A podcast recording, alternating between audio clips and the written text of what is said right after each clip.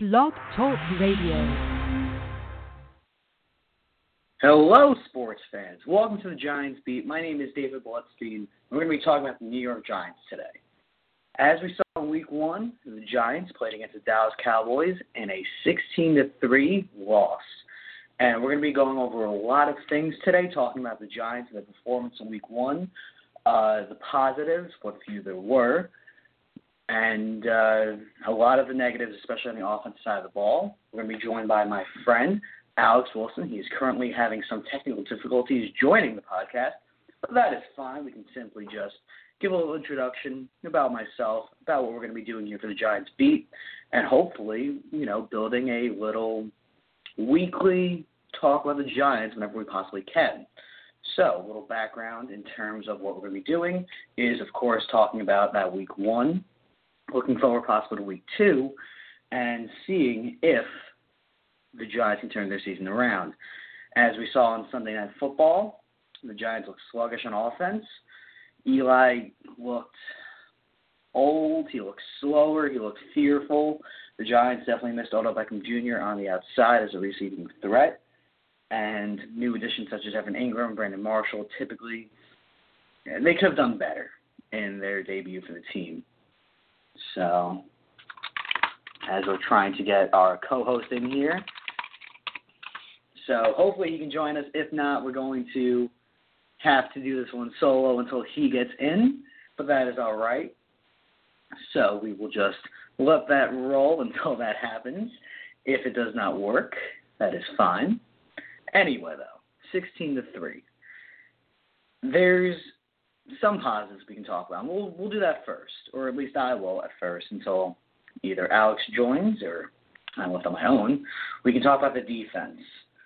We, the Giants, played a very effective game with all things considered in terms of Ezekiel Elliott being able to play week one with that controversy, which we will get into. Uh, Dak Prescott coming off his sensational rookie year, having a good but not great game in his debut of the second year. The Giants, led by Landon Collins, Oliver Vernon, Olivier Vernon, my bad, uh, Jason Pierre-Paul, all played relatively well. Uh, Landon Collins actually earned a grade of 92.7 according to Pro Football Talk. Uh, he played on 30 run plays. He recorded four run stops. He allowed one catch for three yards in coverage, but you know that's all right. And a lineup, he lined up as a uh, safety, a linebacker, a corner, and in the slot. So Landon Collins himself had a very dominant game for himself. At least that's a positive we can take away from the game. Uh, also, we had defensive line play that was relatively all right. Olivier Verne played 52 out of 54 snaps in the final three quarters. Uh, Jason Pierre-Paul played 50 also out of those 54, so that was very nice to see. The the Giants on the defensive front at least had their star players available to them. Uh, Harrison was a force in the run game. He actually was able to stuff the middle on a consistent basis, but you know Ezekiel is a dominant threat. Still had 100 yards, but we're we're talking about the positives in a 16 to three loss. So we're trying to to to talk about what we can hang our hats on as Giants fans. And while there are a few points, we might as well highlight them as we can, because negatives we can really dig into, unfortunately. Anyway, uh, B.J. Goodson, he looked fantastic all night. He recorded 14 tackles, uh, 12 of them were solo. Uh, he was all over the field, and it was nice to see a player step up that Giants fans originally were not too sure of going into that game, but at least, you know, that's a nice little positive. Now, the negatives, and there are certainly a few negatives as our co host Alex Wilson is still trying to get in. That is not delightful. We are unfortunately on our own today, it seems, but we will, of course, keep on pedaling forward as the Giants did on that Sunday night. Whether they looked good or not does not matter. It's the fact that they were in the game. He is not. He's really. I'm really on my own here. There. He's not helping me. All right. Anyway, let's talk about the offense. Um, what's sad is that the offensive line really left Eli with no chance to complete any passes down the field. Uh, he was sacked three times in the game. And he actually, Eli Manning only completed four passes of 10 yards or more in that entire game. So he was not able to look downfield to his weapons. You know, Evan Engram being a rookie still has a you know ability to go down the field, stretch the game, stretch the field. Uh, for Eli, really didn't have an opportunity to. Uh, Brandon Marshall on the outside is a big threat. Didn't really do much either. But even Sterling Shepard, he had a very average game. He recorded seven receptions, 44 yards. That's you know very average, even below average. If we're being honest. Um, Marshall, we're going to talk about him for a little bit. He was very underutilized. Excuse me. Very underutilized. Uh, they have to think of him more as a Plaxico Burress type for the New York Giants. They have to use him in that kind of jump ball, red zone threat where they allow him to use his height and his athleticism in the correct way. And he really was not used correctly in that week one game. You know, is there a difference now? Is there a chemistry imbalance between Eli and Brandon Marshall? Is just, you know, time not played together? Is it just adjusting as the season begins? Is there any issue? Is Odell Beckham Jr. really that big of a key of our team where if he does not play for a game or two because we're not, you know, as of this Tuesday afternoon recording, there's no word on if Odell Beckham Jr. will play Week Two against the Detroit Lions. If he is not available, are we going to see more struggles like this as well? Uh, going back to last season, I believe the last time the New York Giants actually scored over 20 points was against the Cleveland Browns. I believe in Week 11, perhaps 12. The point is that the Giants on offense have looked absolutely horrible for for about uh, half of the season at this point now. And now questions are going to be beginning to form as they should between Giants fans and themselves and the front office and coaching staff and scouts and everyone else. The main question now is could Eli Manning be done? Is that such a far stretching thought? Could Eli Manning possibly begin to slow down now at his, I believe, age 36 season? I mean, not every quarterback is a Brett Favre type. I mean, Eli Manning is the most Iron Man esque type quarterback we've seen since Favre in terms of starting games. I believe he's now over 200 or at 200 games. But does that mean that he's still able to perform at an above average level? You know, for the Giants and moving forward, do we now see the writing on the wall? And this is not just based on one game, of course, but we are going to talk about this one game as a you know key component of this as well is Eli Manning now beginning to fall off? We now have a six, seven, eight game sample size going back to last season. If you if you want to also include the preseason, you can, but that's you know not really the best example. But at least in terms of regular season, Eli Manning has not led the Giants to 20 points, and at least in the last seven weeks, that's absurd if you think about it in this in terms of the modern NFL. And it's not only Eli Manning course. But this is the question that has to be asked for Giants fans because I'm sure I'm not the only one who is questioning Eli Manning's ability now to perform for the team in terms of starting as a quarterback. Uh, the running game is absolutely horrible, unfortunately. Uh, Paul Perkins, Orleans Darkwa, Shane Vereen. The Giants have not had a stable running back since Brandon Jacobs and we have rotated between uh, Andre Brown, um, Rashad Jennings, to think some other people. Peyton Hillis was on the team for a little bit, the Madden cover boy, but didn't do much. The point is, the Giants have not had any run game at all in years, and it's very upsetting to see that because Eli Manning really is on his own in terms of uh, having ability to have a teammate pick up four, five, six, seven, six, seven yards, whatever the point is, consistently. I believe uh, Paul Perkins averaged under three yards. He had a, he averaged uh, two two point three yards per carry. He had seven rushes for 16 yards. Darkwa had three carries for 14 yards. That's not acceptable. That is between them 30 yards on 10 carries. That's three yards per carry. That's unacceptable. That is such a big problem for the Giants that it just comes to personnel. It's these players who are not able to fight in between the tackles and get those extra yards we need to set up Eli Manning to succeed on, you know, short to intermediate passes. We have the weapons on the outside in Marshall, Engram, Shepard, Odell when he's healthy, at, at, at 100%, the Giants are not rushing back by any means. There's no reason to. But let's say in a week or two he's healthy 100%. You have an explosive tight end in Engram who will adjust the NFL over time. He had an okay debut, I believe. He had four catches for 44 yards. That's all right. That's an average game, you know, for a tight end lining up, you know, wherever he has to and adjusting to the NFL level. That's acceptable, I would say. Especially when the rest of the team struggled, that's a relatively bright mm. spot. But oh, is Alex in here? Alex, have you uh, have you been able to join us today? I have managed to join you today. Oh, there you go. Can you hear me? right, so we were on a 10 minute tangent right there. All right, everyone from the Giants beat, everyone listening, I want to introduce you to my co host, Alex Wilson. Hey guys, my name is Alex Wilson. As you said before, I am a part of the Giants beat, and I am here to discuss the Giants' first week loss to the Dallas Cowboys. An unfortunate circumstance, but nonetheless something that we must talk about.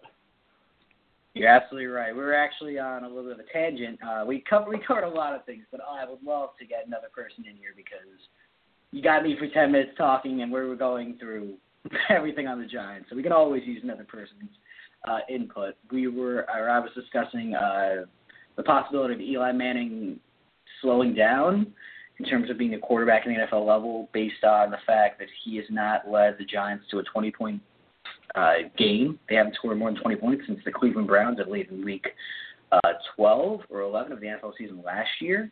So that's a string of at least six games where the Giants had not even put up 20 points. Uh, it's not all on Eli Manning. It is, you know, the run game, which I was talking about. I'm not sure if you were hearing that or not when you were trying to connect, but the running game has been pathetic since uh, the days of Brandon Jacobs, Tiki Barber. You know, we really have not had a consistent runner, and I was discussing the possibility of Eli Manning beginning to fade, and I would love to hear your thoughts on that, Alex. All right, well, that's a very interesting topic because, as we know, he is, you know, nearing the 40 year old mark. So um, it's interesting to talk about because Eli Manning is one of those quarterbacks that is great when he has time, but is terrible when he's under pressure.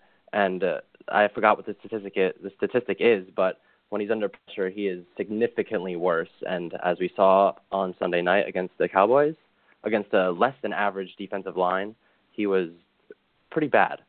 So, in terms of age, I think that you know as the NFL develops, players are getting stronger and faster, and I think mobility is becoming a lot more you know as a as a necessity for a quarterback. You know, you see Russell Wilson out there, and it kind of makes you think like these guys have to be able to uh, escape the pocket and uh, you know move the chains with their legs and not just their arms. Is just kind of a, a factor of the league nowadays. Um, but I do think that Eli is maybe degrading a little bit due to age. I don't think it's that big of a deal. I mean, his brother, you know, played after like a neck injury that could have ended his career, and he won a Super Bowl in his final year. So I don't think that he is um, losing his skill, but I do think that he may be slowing down in terms of arm strength and um, maybe decision making. But for uh, for now, I think that we're if we can get the offensive line back up and running, he should be able to take us pretty far.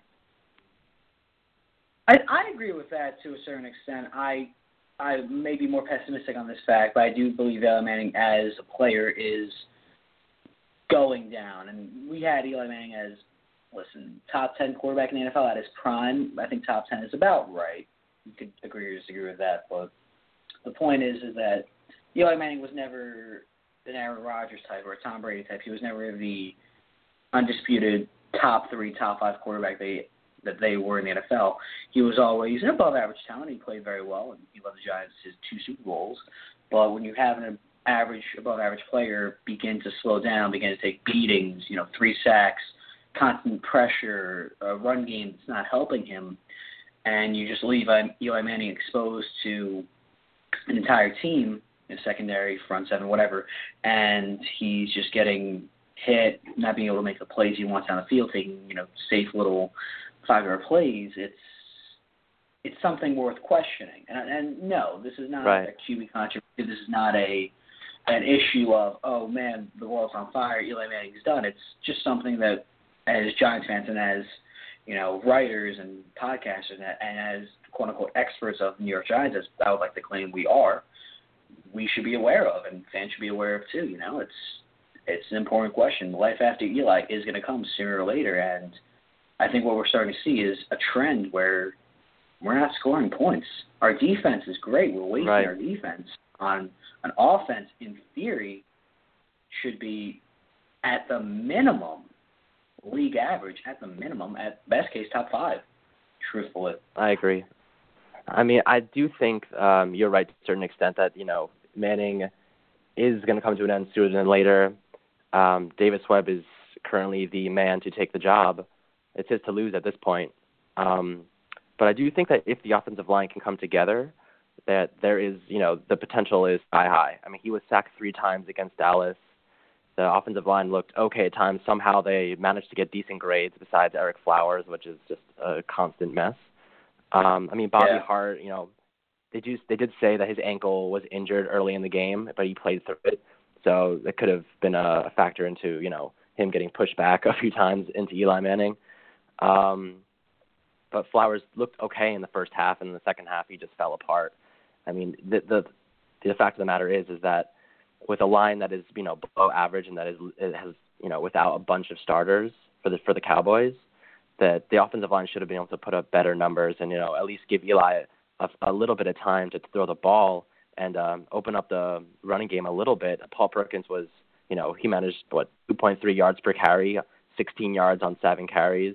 It's just you know mm-hmm. abysmal. And Orleans Darkwa, you know, he played a little bit better. He had 4.7 yards per carry. I actually see him, you know, winning the starting job sooner than later because per- Perkins is just too young. I think he just doesn't have experience, and I mean, he was what a fifth round pick, so it's uh, you know it's up in the air at this point. The running game is struggling, and it could be due to the offensive line. It could be due to inexperience from Perkins, but I think we went into the off season with a lot of hope for them and it just didn't turn out the way we wanted it to. You know what I mean? No, you're absolutely right. I think you hit the nail on the uh, nail on the head there. The running game, even if you have an average line, even if you have a below average line, you have a running back that can still churn out four yards a carry, which is not asking too much of the world. Four yards a carry is average. If he can do that 10, 15 times a game and give Eli Manning, you know, second and six, second and five, even a second and four every now and again, and Eli's able to read the defense, read the coverage, read all the intangibles and skills in the event of a quarterback, and see the field, and not be second and eight every single time they run the ball. It just creates so much. It creates much more better outcomes for the Giants, and the the running game has to prove themselves because they have not done so at all, and it's it's very upsetting to see. It might accelerate that decline of Eli as we were talking about, but I don't know. There's there's so many issues that have we fix with with that particular group that I don't think it's a stretch to say the Giants have possibly the worst running back corps in the NFL in terms of just what they put on the field, not in terms of talent. It's it's close. It's close. it's it's it's really sad.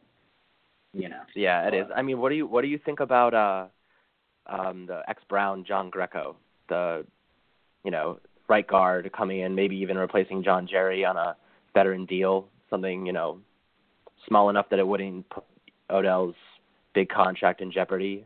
Because I think right now we have little depth. If Bobby Hart is forced to miss any time, DJ Fluker is going to have to, you know, be plugged in right there. And he did okay at right tackle with the Chargers, but I mean he hasn't played there in a while clearly. So and he's also a backup on a line that's pretty pretty bad. So you know, what do you think about um, you know bringing in Greco and you know, you know, kicking the tires on him, see what he has left. If you can go on a one-year deal and it's relatively cheap, because one-year deals won't affect Odell's, you know, contract extension by any means, I say go for it.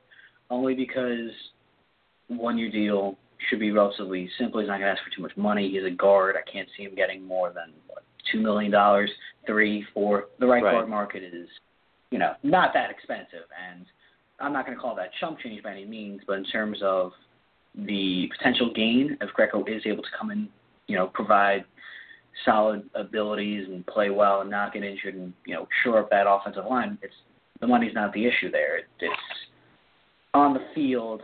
You have to make sure that whatever time you have up with Eli Manning and Odell's prime and all these great players, we take advantage of it, and money should not be an issue there. It, it should be if he shows he can play, if he's healthy, and there's no doubt in his ability, you sign him immediately. In my mind. Right, I agree. I agree completely. So I want to quickly touch on Ezekiel Elliott. I mean, because that entire situation as a Giants fan was the most infuriatingly disgusting and just asinine stuff I've ever seen. It made me livid to see him play uh, Sunday night. In my opinion, he should be suspended the first six games and possibly more. But as a Giants fan, I mean, I'm a little bit skewed in that regard. But I never thought I would see Ezekiel Elliott play Week One and Odell Beckham Jr. not. It just seemed like a bizarre world we were living in. yeah, I would have to agree with that. Besides the fact that fantasy owners are probably loving the fact that he is, uh, you know, people probably picked him up in the third round and are now possibly seeing him play the entire season. I do think that that was ridiculous. That the fact that he was, you know, granted that temporary restraining order for the six-game suspension, and um, you know, kind of putting that legal case on the back end. Um, it, I mean, it happened to Tom Brady. He was able to play the whole season and then missed, you know, the first four games. So it could happen again. Either way, the suspension will go through. It was a definitely disfortunate circumstance for the Giants since they had to you know, prepare for him instead of Alfred Morris or Darren McFadden, which is a totally different runner. Um, mm-hmm. but either way, the defensive line did play pretty well. Um, they managed an average grade of 82.4 according to Pro Football Focus, so it's not bad. They managed, you know, they allowed 104 rushing yards on 24 carries to Ezekiel Elliott, um, 34 receiving yards on five receptions. So I mean, 104 rushing yards isn't great, but for a defense that was pretty much out there the entire day, the entire night. It was it was not terrible. No, it was very. About, uh, it was that. No, you I, I think you did absolutely right.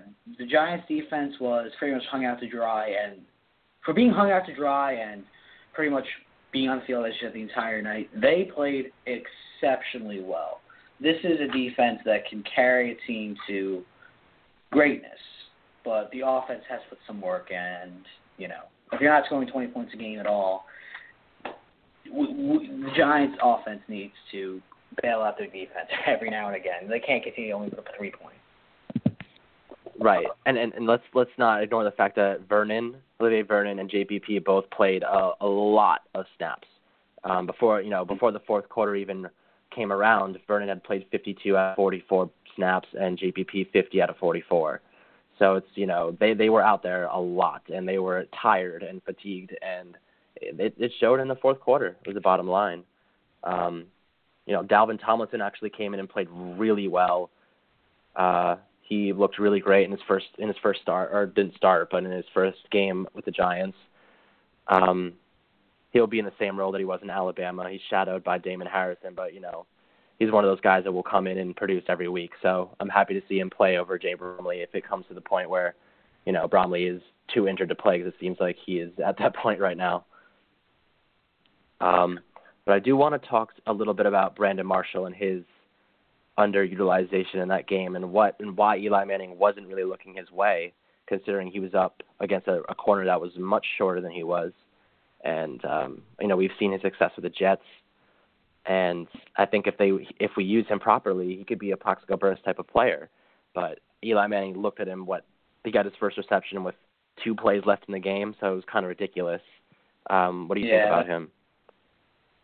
I think Marshall Marshall needs Odell. I think that that combination, once they're fully in sync, him, Odell, and obviously Eli Manning, is going to be a dynamic force. But it just looked like there was a miscommunication. It looked like Marshall and Eli were not on the same page, and it looked very sloppy and just not. They they were not ready. This almost felt like a preseason game in terms of like that chemistry and that connection, and it was very disheartening to see.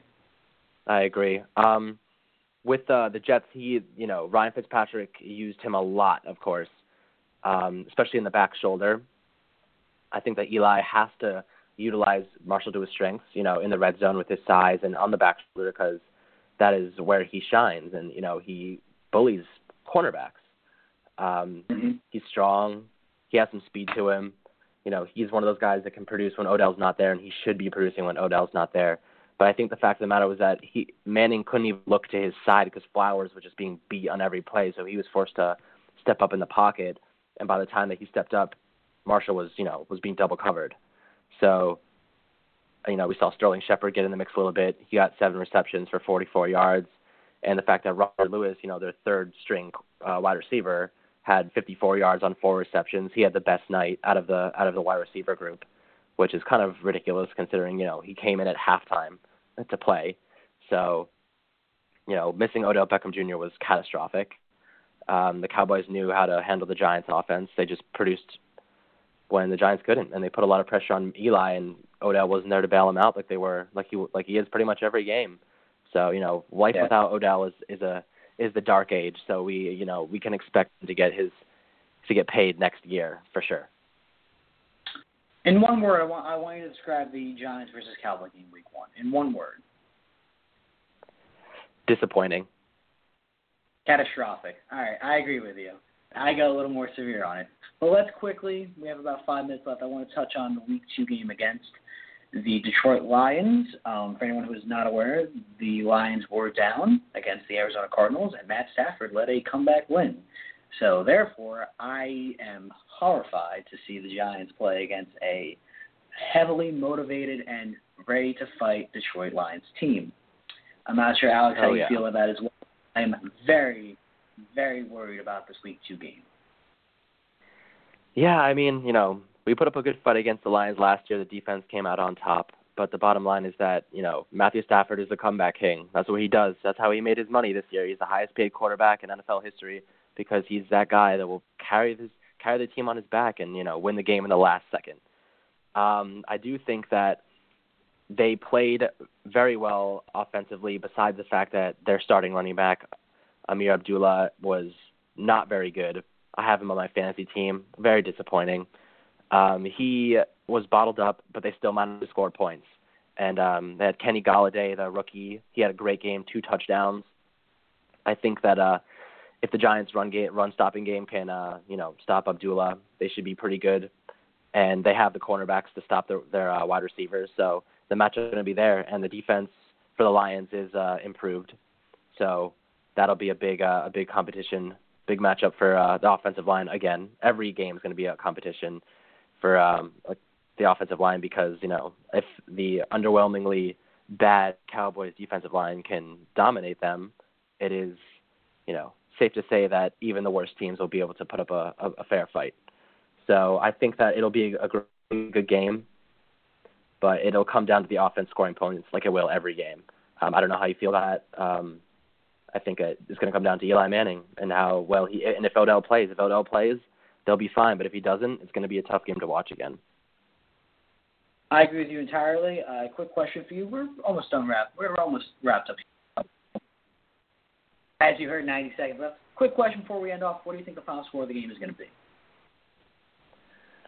Oof, I think it, it might be a low-scoring one in this one. I could see uh, the Giants pulling off a victory, maybe 14 to 10, something along those lines. Maybe get two touchdowns in, in the first half, and then that'll be it. I'm going to go a little bit more pessimistic, unfortunately. I'm going to go with if Odell plays, the Giants do win. They actually score more than 20 points. I'm going to go 21 17 Giants. If, the, if Odell plays 21 17, New York Giants. If Odell does not play, I'm going to go uh, 14 10 Detroit Lions. I think Odell's worth 11 points. I, I would agree my, with you there. I'd say he'll get one nice long touchdown. Listen, the Giants can use a lot of touchdowns this season. And as we begin to wrap up here, folks, thank you guys for joining us in week one of the Giants Beat. My name is David Bloodstein. I was joined by Alex Wilson. We will be back next week, either Monday or Tuesday, talking about the week two game against the Detroit Lions. Thank you all for listening, and uh, you all have a nice day, all right?